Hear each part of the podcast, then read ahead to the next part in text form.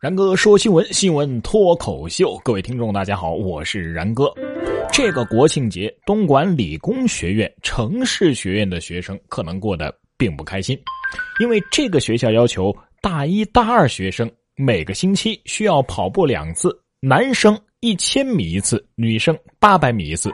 如果不达标，体育考试就有可能不合格啊！而且学校还为此专门特设了神器。跑步前后你得刷脸啊，它能检测你是走路啊还是在跑步啊。如果是走路的话，哎，数据中断你得重来。据说呀，前几名的还能够获得奖励。跑步都要打卡，高校和学生之间最起码的信任已经荡然无存了。什么？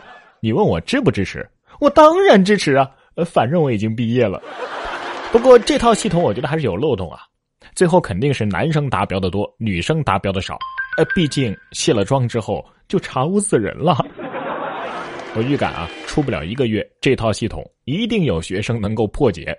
毕竟大学生不像他这般没脑子。说不知道电脑的开机密码，小偷打电话问主人。近日，周某盗窃了同事的笔记本电脑之后呢，到某个科技广场销赃。由于不知道电脑的开机密码，引起了老板的怀疑，拒绝收购。情急之下，周某打电话给同事询问开机密码是多少。现在，嫌疑人周某因为涉嫌盗窃罪，已经被北京丰台警方刑事拘留。哎。这么单纯善良、没有套路的贼，你说你去哪儿找去啊？如果偷不到，难道可以靠抢的吗？这套路可就深了。低价在朋友圈买的二手车，刚上路就被抢了。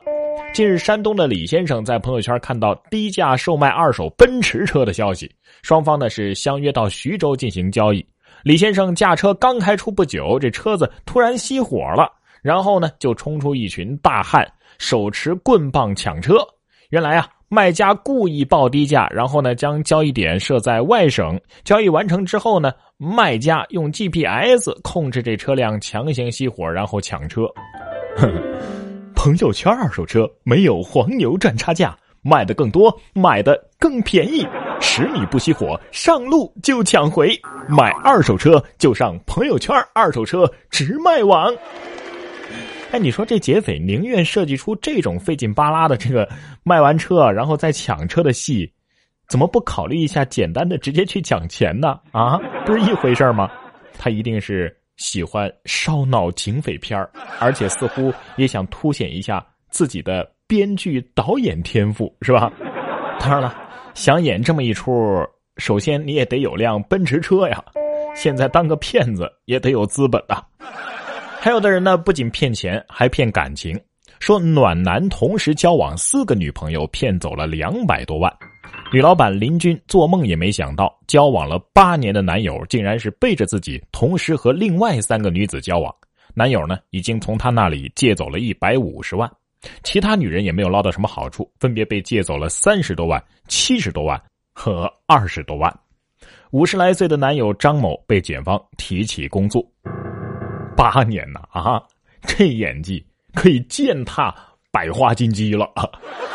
不过都五十来岁了，这不应该叫暖男，应该叫热炕头。感情上的事儿啊，真是说不准。哈尔滨有个小伙子摆了九百九十九盒避孕套表白，事后现场观众三十秒就抢光了。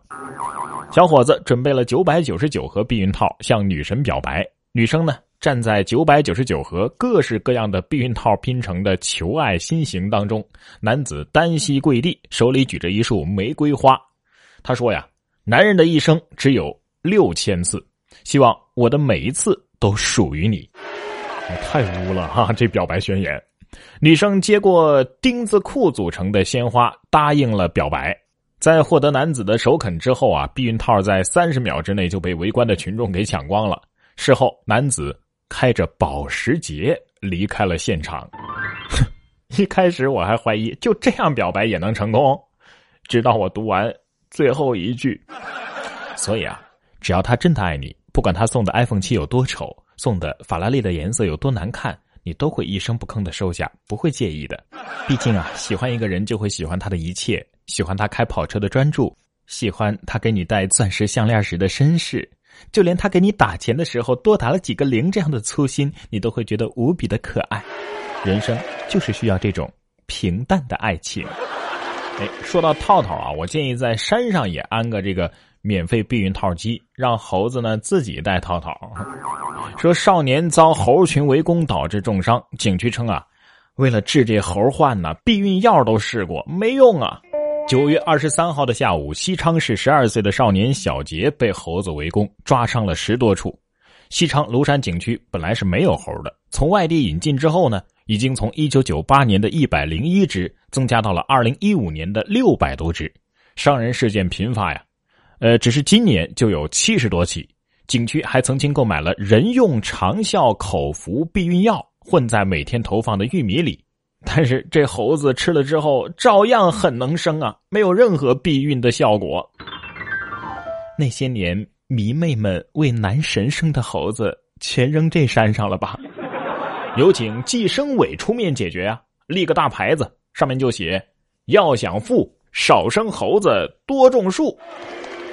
景区还在等什么呀？赶紧杀鸡呀！杀鸡给猴看嘛！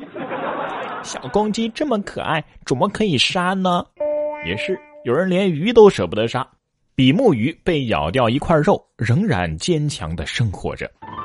美国的新泽西州有一哥们儿啊，钓上来一条特别的比目鱼，他的身上啊有一个大大的凹痕，大概是之前被别的捕猎者呀一口咬下的。现在呢，伤口已经愈合了，还坚强的活着。小哥最后把这个鱼放生了，毕竟这条鱼能活这么大也是不容易啊。这下朋友圈里面又会出现新品种的锦鲤了，知道这哥们儿为什么不吃吗？因为人家不吃别人咬过的东西，而且从这个伤口来看啊，这这个这个弧形，这条鱼应该是被乔布斯咬的。你不咬他，怎奈他要咬你呀？说泰迪咬人，伤者报警，狗主人拒绝赔偿，还袭警。二十三号的晚上，南京的廖先生在街边被一只泰迪狗给咬伤了。狗主人拒绝赔偿，并且说：“你是被咬，这活该，你知道吗？”